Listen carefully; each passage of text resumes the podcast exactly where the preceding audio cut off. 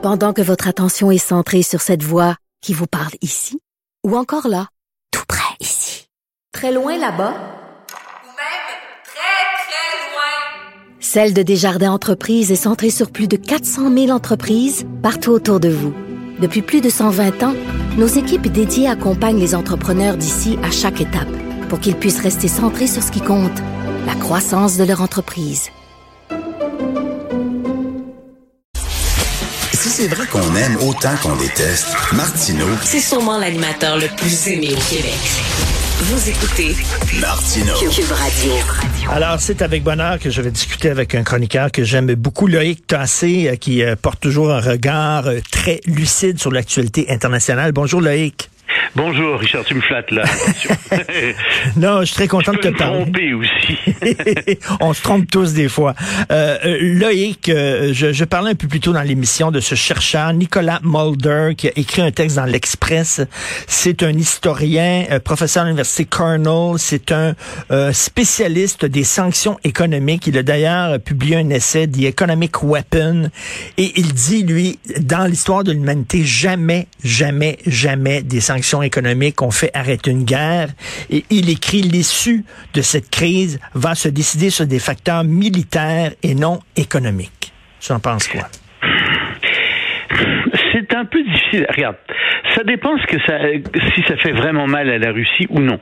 Il y a des gens qui disent euh, les sanctions, c'est tout au plus 5% du PIB euh, de, euh, de, de la Russie, donc 5% de décroissance. Ben, ça se prend. Il y en a d'autres qui disent non, non, non, non, c'est pas 5%, c'est 35%. Mais là, il y a une marge entre 5% et 35%. Ben oui. C'est sûr que si l'économie de la Russie s'effondre de 35%, les gens vont être dans la rue, ça va aller très mal pour Vladimir Poutine. Alors, ça, c'est une chose. De ce côté-là, je ne sais pas combien ça va faire mal à la Russie. Puis, en fait, les spécialistes, les économistes qui calculent ça sont pas d'accord.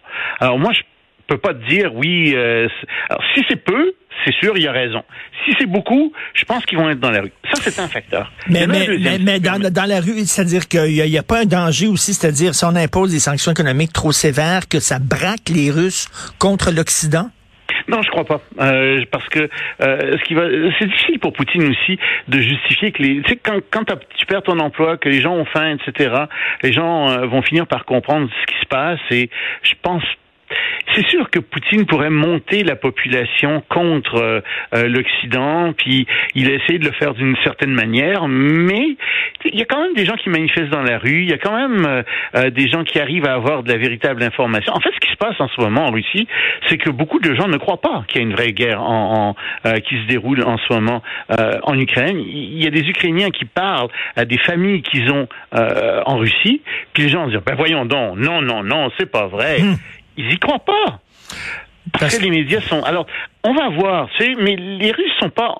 Les Russes sont pas anti-occidentaux, pas plus que nous, on est anti-russes.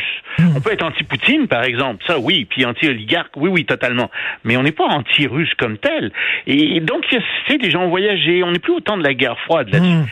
Mais ce que j'allais dire, le deuxième facteur qui est très important, c'est que ça coûte cher, une guerre. Ça coûte très, très cher. Et cette guerre coûterait en ce moment à Poutine 20 milliards de dollars par jour. C'est une. Oui. Puis il n'est pas capable de toucher. à- tu sais, il avait mis 600 milliards, 630 milliards de dollars de côté. Ben, il n'est pas capable d'y toucher. Enfin, il touche à une petite partie de ça seulement. Parce que c'est dans des banques étrangères, parce que les fonds sont gelés, etc.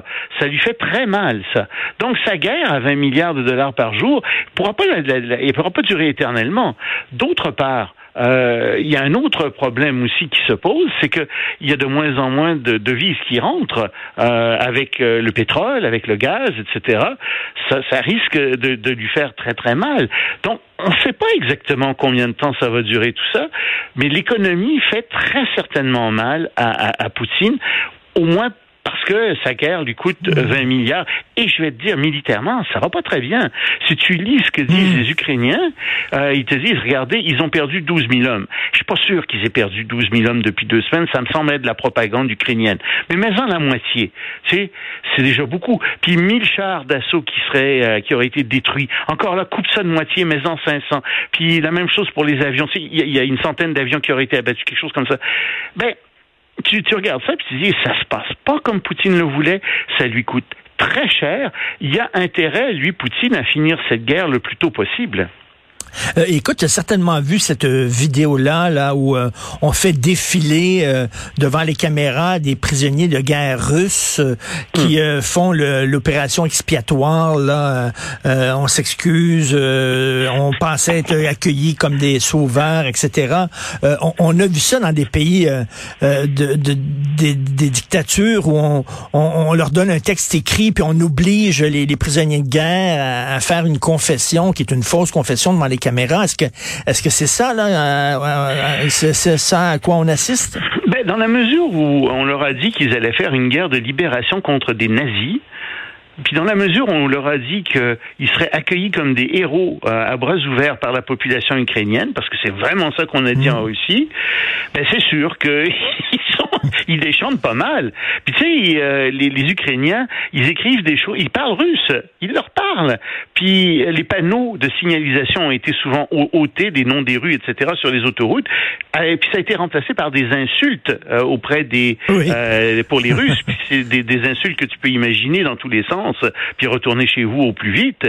Euh, donc, euh, ça démoralise pas mal, ça, je pense, des soldats, en effet. Maintenant, est-ce que ça a été fait, ça, à des fins de propagande? Mais oui, très certainement. Est-ce qu'on leur a dit, euh, faites ça, puis ça ira mieux pour vous dans vos conditions d'emprisonnement? Très certainement. Mais est-ce qu'ils le pensaient pas un peu, les Russes? Je pense que oui aussi. Euh, il y a, bon, je reviens au professeur Nicolas Mulder là, sur les sanctions économiques. Il dit pour qu'une sanction économique fonctionne vraiment, il faudrait que l'Europe au complet, les pays européens cessent d'acheter du pétrole russe, mais c'est impossible, ils sont trop dépendants du pétrole russe. Non, non, non, ça va peut-être arriver. Ah oui? Mais pas en ce moment. Parce qu'en ce moment, c'est encore l'hiver en, en, Europe. Ils ont besoin de beaucoup de gaz et de pétrole. Mais quand l'hiver va cesser, ben, ils vont avoir besoin de moins d'énergie. Et euh, en ce moment, ils sont en train. Il y a, euh, euh, Joe Biden qui doit faire une conférence de presse tout à l'heure où il va annoncer que les États-Unis vont cesser d'acheter du pétrole et du gaz russe. Bon, c'est pas beaucoup. Il le fait de manière unilatérale, dit-il, parce que justement, les Européens n'arrivent pas encore à s'entendre. Encore à s'entendre, parce qu'ils en ont besoin.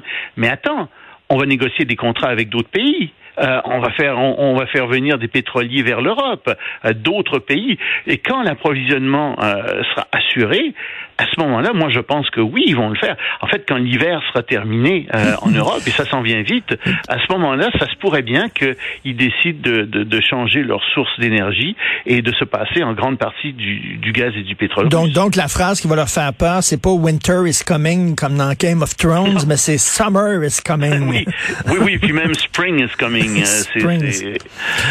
Mais on espère, là, il y, a beaucoup de gens qui espèrent que quelqu'un dans la garde rapprochée de Poutine lui mette une balle entre les deux yeux. Tu as certainement entendu ça. Ben oui. Est-ce que ça serait possible, ça? Ben, il n'y a rien qui est impossible, tu sais, je veux dire. Euh, mais Poutine, paraît-il, il est paranoïaque. On le comprend. tu vois la distance à laquelle il s'assoit de ses généraux. Il y a, il y a une mise en scène là-dedans pour dire qu'il est plus fort, puis c'est ministre. Mais en même temps, euh, il dit oui, oui, c'est parce que j'ai peur des virus. Mais c'est pas, il n'y a pas juste ça. Euh, il y a aussi peut-être qu'il commence à craindre pour sa vie. Alors, oui, il y a des gardes du, du corps, et, c'est certain que il y a des gens qui sont très mécontents de Poutine à l'intérieur même de l'appareil gouvernemental. Euh, mais qui va faire ça exactement? Qui va aller lui mettre une balle entre les deux yeux? Certainement pas des services euh, secrets américains, etc. Parce que quand on commence à jouer ce petit jeu-là, ben, les services secrets mm. russes peuvent faire la même chose. Tu ne veux pas avoir ce genre ben de, truc euh, qui se passe. Donc, oui, il y a des gens qui, qui, qui souhaitent qu'il meure. Est-ce que des Russes le feraient? Peut-être, si jamais euh, il prend de mauvaises... Ben, il a pris de très mauvaises décisions. Je pense que la guerre en Ukraine était une décision épouvantable. Mais s'il s'enferme, s'il s'entête, euh, peut-être que c'est... Disons que les je ne veux pas parler des riches, je veux parler des chances que ça se produise euh, sont plus élevées. Mais c'est pas très fort. Hein. Non, puis écoute, rapidement, parce que je sais que tu es pressé par le temps, euh, les gens qui disent euh, l'Occident a provoqué euh, Poutine en, en, promettant à l'Ukraine de faire partie de l'OTAN et tout ça, que nous faisons, on récolte ce qu'on a semé, t'en penses quoi? Mais il y a pas, il y a du vrai là-dedans aussi. Euh, Il y a du vrai là-dedans. Pas pas tant avec l'Ukraine. L'Ukraine ne serait pas rentrée dans le temps, mais c'est plus long que ça comme histoire. Je dirais, c'est depuis la chute de l'Union soviétique. euh, on aurait dû faire beaucoup mieux avec la Russie. Il y aurait dû avoir un plan Marshall pour la Russie. Et c'est vrai que euh, y a eu des, tu sais, on, on a fait des choses avec la Russie, les États-Unis en particulier, euh, qui ont contribué à ce que à ce que une partie de la Russie soit une, opinion très négative des pays occidentaux en général. Euh, ça n'a pas été très adroit. Cela étant dit, ça n'excuse absolument pas ce que Poutine fait en Ben, Ukraine ça. et ça n'a rien à voir. Et de toute façon, il n'était pas question que l'Ukraine rentre dans l'OTAN comme telle, euh, parce que justement l'Allemagne s'y opposait, la France aussi, et tout le monde avait très bien compris que c'était un territoire qui était beaucoup trop proche du cœur de la Russie pour que ça rentre euh, dans, dans, dans l'OTAN. Mais le problème, c'est que Poutine veut russifier l'Ukraine. Poutine ne veut pas que l'Ukraine se rapproche trop du reste de l'Europe. Il voulait, il veut reconstituer, euh, c'est évident, euh, l'ancien empire soviétique. Euh, et alors à ce moment-là, ben, que le- le- le- l'Ukraine entre ou non dans l'OTAN, qu'elle se rapproche ou non de, de l'Europe, ça n'a plus d'importance en fait. L'important pour lui, c'est qu'il reconstruise cet empire. Et c'était des prétextes, tout ça. Tout à fait. Merci beaucoup, Loïc. On peut bien sûr lire tes analyses tous les jours dans le Journal de Montréal. Merci. Bonne journée. Merci Richard.